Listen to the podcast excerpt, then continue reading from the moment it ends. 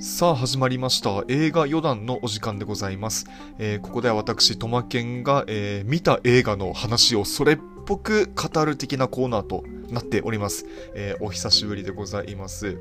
あの今回扱う映画がですねえー2021年の、えーアメリカのホラー映画で、えーオールドという作品ですね。えーこれはなん、まあ、2021年当時からその広告っていうかその予告 CM を結構いっぱい売ってたのであの知ってる方も見た方も、え多いんじゃないかなと思います。えー監督脚本をエムナイト・シャマランさん、えー主演はカエル・ガルシア・ベルナルさんなどなどということで、えー異常なスピードで時間が流れるビーチに閉じ込められ、えー急速に年老いていく恐怖に見舞われた人々の恐怖とサバイバルを描いた映画ということですね。あの今作はですね前から気になってはいたんですけどなんか見るの忘れていてですね。であのよくお世話になってなってるその、まあ、絵を描く方で有名なあのナミさんがですねあのこの映画見たよってインスタで言ってたんでえー、どんな感じっすか？みたいな感じで、あの、まあ、ちょっと絡んでですね、あの、まあ、ぜひ、トマケンさんも、まあ、見てみてくださいということで、あじゃあ見ます？みたいな感じで、えー鑑賞させていただきました。ありがとうございます。本当にすっかり忘れてた。いや、本当ありがとうございますって感じで。で、実際見てみて、あの、まず個人的に思ったのが、あのやっぱり僕、脱出ホラー系すごい好きですね。あの、没入性が高いというか、そのこっちまで息苦しくなる感じっていうのが非常に良かったです。で本作の舞台はビーチなんですけどあの本来ビーチってどっちかっていうと開放感の象徴みたいなところがあるじゃないですか、まあ、そんな開放感あふれるビーチをその脱出系の舞台としてそのむしろ閉塞的な空間として描いていたっていうのは本当に見事だと思います。あの他の映画だと例えばその海のど真ん中からの脱出系とかそういうパニック系みたいなのはいっぱいありますけど、まあ、今回ビーチですからね。あの本来自由にその行き来できるはずのビーチっていう空間でのお話ですからそのチョイスがまずは絶妙というかその見ていて息苦しくなるビーチとか僕初めての経験なので あの新しい映像体験でしたね。でもっと言えば今回の映画はその時間というものが非常に重要なテーマなのであの怪物に追われるとかじゃなくてそのストレートに時間そのものに追われる状況っていうのがあの今作の緊迫感をよりそのビビッドに描いていたんじゃないかなと思います。でこんな感じでその全体的には非常に好みな映画なんですがあの褒めたいところとちょっと物申したいところ があります。あの、今回はその2部構成でね、お届けしたいと思います。あの、まず褒めたいところ、まあ、本当にいっぱいあるんですけど、まずね、序盤のビーチに入ったところで、うわーと思ったのが、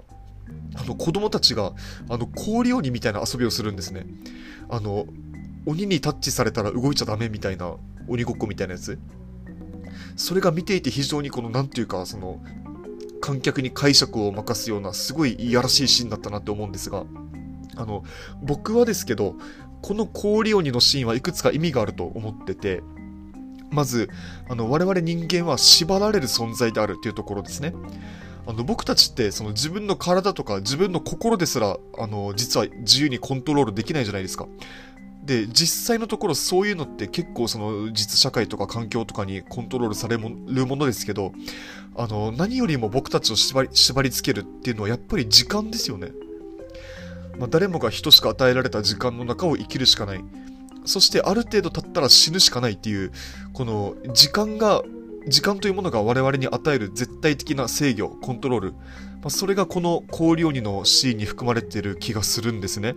そのタッチするしないで動いていいか動いちゃダメかが決定されるっていうのはあのつまり鬼鬼の視点で言うと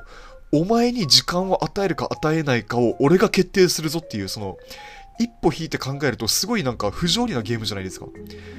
で今回のビーチであるあ舞台であるビーチっていうのがあの、まあ、強制的にその早い時間が流れていくっていう場所なので、まあ、その制御性の不条理さっていうのが、まあ、より際立つ描写になってますよね。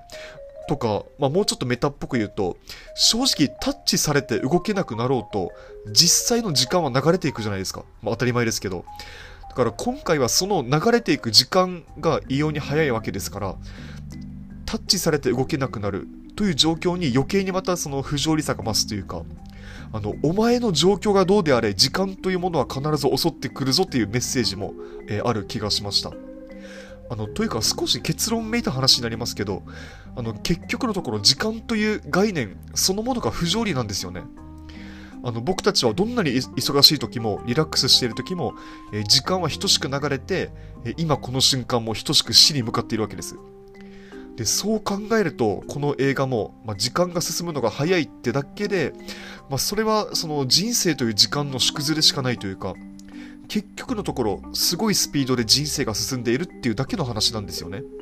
まあ、だけっていうかもちろん状況は特殊ですよ。あのすごいスピードで年を取ってしまうっていうその状況自体は特殊ですけどあのそれによって登場人物たちが突きつけられる問題って今現実で生きている僕たちが人生のどこかのポイントで必ず向き合わなくちゃいけない問題と何ら変わりはないわけです。例えば身内が死にそうだけどどうするとかあの自分もそろそろ、まあ、死にそうだけどとかそれをどう受け入れたらいいのとかねそういう問題だと思うんですよ。まあ、ドントルックアップ的なね。であの僕が特にそれを突きつけられたのがあの夫婦のあの夜のシーンですねあのナミさんがこの映画泣けるシーンがあると言っててたのは多分このシーンのことだと思うんですけどあのネタバレを避けたいのでだいぶぼかしますがあの僕はあの夫のセリフが特に染みましたねあのなんていうのかな、まあ、諦めかのように見せかけておいてあれは諦めでも何でもなくて、なんか人生ってそうだよなみたいな思わされたセリフでした。まあ、過去とか状況っていうのがどうであれその今この瞬間に愛する人と一緒にいるっていうことが、まあ、人生最大の幸せであるというかあのそれだけで人生に大きな意味が付与される、まあ、たとえ生きてる時間がどうであれね。だからこの映画そのホラーに見せかけて実はヒューマンドラマの側面が強くてあの僕はこのシーンはそのしみじみすると同時にちょっとなんか驚いたっていうか戸惑いましたね。なんかなんていうかな、あの、ホラー映画の気持ちで見てたのに、なんだこの感じはみたいな 感じですか。でしたね。あの、だからこのジャンルが盗作する感じというか、こう見せかけてこうみたいな映画ってすごい多いですけど、まあ、その中でもかなりその不思議な気持ちにさせられる、えー、シーンでしたね。あと、すごい興味深かったのが、そのビーチの特性が分かってしまって、みんながその恐怖を抱いている中、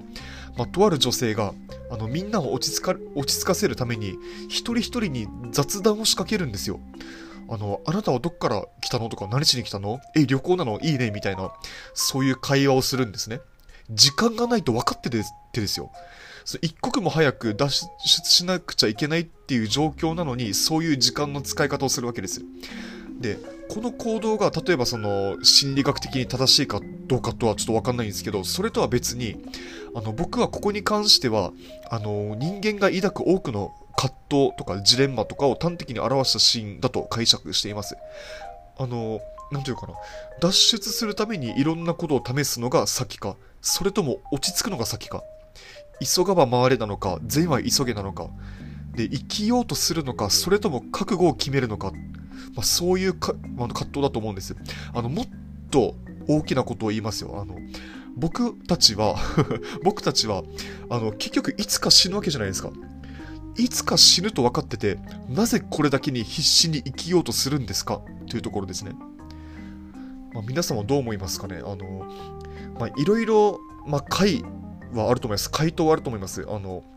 まあ、死にたくないからとか、まあ、この世界に、この人生に少しでもしがみつきたいとか、なんか、ちゃんと自分の夢とか使命とかを全うしたいとか、なんかいろんな、あのー、それぞれの理由があるかもしれませんが、あの、おそらく共通前提として、あの、本能だからっていう、それは本能だからというところがあると思います。あの、本能って生きるための、その、機能ですから。まあ、ただ、本能っていう言葉は、あのー、まあ、人間のその理性とか合理的判断っていうものが全く無視されることがしばしばあるんですが、本能という表現にですね。じゃあ僕たちは、僕たち一人一人は、その人生において、あの、その生きようとする活動とか、その普遍性の中で、理性や合理的判断を無視して行動しているかといえば、そうではないじゃないですか。つまりその本能のみに従って生きてるかといえば、全くそんなことないですよね。あの、社会生活をしている以上は誰でもそんなことはないはずなんですよ。まあ、みんなそのある程度の人間らしさ、まあ、それはつまり本能という一言では片付かないレベルの、まあ、理性や知性を持った上で生きようとしているんじゃないかと。そのその上で性にしがみついているんじゃないかというところなんですよ。だからそれは、あの、まあ、動物的本能というより、その人間独自の人間的本能と呼べるかもしれないんですね。なので、あの、まあ、ただ一言で本能と言っても、そういう側面があるんじゃないかと僕は思ってるんですがよ。あの、別にそれが全てだとも思ってないですけど。で、それを示してくれたのが例の、あの、シーンだと思うんですね。その雑雑談を仕掛けるっていう。あの、まあ、脱出するために、まあ、つまり、より長く生きていくために、動物的本能っていうより人間的本能で乗り越えようとする。その、生きるとかサバイブするとかって、そういえばそういうこともあるよなって思わされましたね。あの、まあ、俺たちはどう考えても人間的本能で生きてるよなっていう。まあ、というか、その、人間的本能で生きようとしないといけないよなって、あの、改めて思いましたね。だかすごいなんかいいシーンでしたね、あれは。まあ、あと、まあ、ちょっとね、物申したいところというか、え、これどうなのって思ったところもね、あのー、いくつかお話ししておきたいんですけど、あのー、まあ、映画のオチというか、その、話、謎のその全貌が明らかになるみたいなところがあるんですけど、まあ、あの、オチもね、あの、賛否両論ありますが、僕はオチ自体は、あの、アメリカ映画らしくて、まあいいんじゃないかと思いました。あの、それは別にいいとして、あの、問題は、このビーチがどう使われていたかっていう部分ですね。あの、これは、なんていうかな、その、脚本に対する、脚本設定に対するなんか爪の甘さというか、あの、まあ、愚痴なんですけど、要は。あの、まあ、ネタバレは避けますが、あの、まあ、終盤で、この謎の全貌が明らかになるっていうシーンがあるんですけど、えー、ちょっととそれはどうなのみたいな僕は思いましたね。あの、なんていうのかな、いや、その理屈がね、その理屈が成り立つんだったら、例えば人間の成長とか、まあ、体内のそのいろんな分泌とか、まあ、対価とか老化とか、そういうものが、その理屈で成り立つって本気で思ってるんだったら、そのビーチに入った人たちのなんか特性とか関係なく、多分ビーチに入った瞬間にみんな倒れるんだろうし、だからそれは、なんていうかな、その、まあ、悪い人たち、あの、裏で動いてる組織の人たちの思った通りには絶対にならないはずだし、あとね、まあ、その地味に思ったのが、その、例えば女性の生理とかどうすんのって感じだし、だから、あの、なんていうかな、設定とかじゃなくて、あの話の成り立たせ方っていうのは、いや、さすがに無理がありませんかねって思ったんですよ。あの、設定はいいと思うんですよね。あの、年を取るビーチっていう設定自体はとあのすごいいいと思うんですよ。普通に怖いし。ただ、その設定の使い方がどうなのっていうか、あの、そういう物語にしたいんだったら、なんかね、もうちょっとね、設定のリアリティラインを低くしてもよよかったと思いますよ、全然。あの、まあ、だって急激に年を取るビーチっていう時点で、そもそもが結構なそのとんでも設定じゃないですか。なので、その悪い組織みたいなや 奴らを使って、なんか無理やりその整合性を取ろうとするっていう必要はなかったんじゃないかなって思ったんですよね。だからあの、多分この映画って、あの、その、まあ、設定を使ったこの脚本のこと自体はなんか深くは考えないという見方が正しいかもしれないです。あの、テテネットみたいな感じ。まあ、とはいえ、この設定でその、謎の全貌が成り立つって、え、本気で思ったわけみたいな。ちょっとこの制作陣とか、まあ、脚本をね、務めた方々に対するなんか、えみたいな部分は、まあ、あるにはある って感じです。あと、もう一点、その個人的にこれ、本当に僕個人的なんですけど、すごい残念だったのが、あのー、まあ、これはそんなにネタバレじゃないと思うから言いますけど、あの、ビーチで赤ちゃんが生まれるんですよ。あの、すごい不本意な形で、あの、赤ちゃんが生まれてしまうんですけど、ただその赤ちゃんが生まれてから秒で亡くなるんですよね。もうマジであの数秒とかで亡くなるんですよ。いや、ちょっと待ってくれと。えちょっと待ってくれよと。これはね、あの、最高に美味しいところじゃなかったんですかねって思ってですね。あの、とんでもないスピードで、その成長してしまうっていうそのビーチで、場所で、その赤ちゃんが生まれるっていうこと、まあ、それはつまり、その、本来赤ちゃんとか子供とかが、あの、ゆっくりゆっくり時間をかけかけて獲得していく、その、例えば人間ら、人間らしい運動能力とか、人間らしい知性とか人格っていったものが、ほとんど全く獲得できないまま、急激に成長してしまうわけじゃないですか。あの、つまり、人間の形をしてるだけの何かが出来上がるわけですよね。からそんな人間はやっぱり人類史上、っていうか宇宙史上、多分一人もいないと思うんですよ。あの、僕の知ってる限りでは創作物にも出てきてないです。だからそんな人間が、果たしてどんな挙動をするのかっていう、あの、それは本当の意味での動物的本能をまとった人間かもしれないし、まあ、あるいはもっとその人知を超えた何かかもしれないですよね。まあ、いずれにしても、その、監督や制作陣の想像力が試されるっていう、その最高のというか、創作の世界において下手したら、もうまたとないチャンスだったわけですよ。この赤ちゃんという存在が。あのー、まあ、キューブっていう有名なホラー映画がありますけど、あれみたいに、普通の人間じゃないからこそ、この物語上のキーマンになるっていうことも間違いなかったわけです。それを、数秒で殺すわけですよ。いや、えー、マジ？みたいな。あのね、まあ、多分、その、まあ、妊娠とかセックスとかに関しては、まあ、それも人間的本能の一つだと言いたくてそういう展開にしたんでしょうけど、あの、監督がそれを生かすつもりもなく、その、まあ、妊娠とか出産とかが、この映画においてはただのアクセントだと捉えているのだとしたらですよ。っていうか、そうとしか思いませんけど、まあ、仮にそうだとしたら、だったら最初から、その妊娠はしたけど出産できなかったとか、あの、死産になってしまったとか、そういう展開にしてくれた方がまだ納得できたんですよ。あの、不謹慎で申し訳ないですけど。まあ、でも、やっぱりあの設定上、そのビーチの中で、まあ、体調の悪いやつなんて、あ、いいやつなんていないわけですから、なんかその方が自然じゃないかなって僕は思いましたけどね。まあ、あと、なんか統合失調症のネガキャンがすごいとか、なんか 他にも言いたいことはありますけど、あの、とにかく、まあ、最初に言ったように、この映画って、あの、まあ、ホラーというか、まあ、サバイバルホラーなんですよ。あの、僕が、まあ、もしですよ、僕がこの設定で、あの、脚本をするとしたら、まあ、つまりすごいスピードで年を取るビーチに、えー、閉じ込められた人々という設定で何か物語を作るとしたら、あの、僕なら、あの、アクション要素の強いサバイバルホラーにしますね。あ、で、まあ、すいません。今からあの、クソみたいな妄想を喋りますけど、あの、まあ、僕ならどうするかっていう 妄想なんですが、あの、例えばビーチに閉じ込められた人々と、えー、それを管理して何かを企てる悪い組織と、そしてその組織の中の、あの、良心的なやつというか、あの、まあ、ビーチを破壊するために、機能不全にするために、ビーチの人たちを誘導する内通者っていう、その三者対立みたいな構造にして、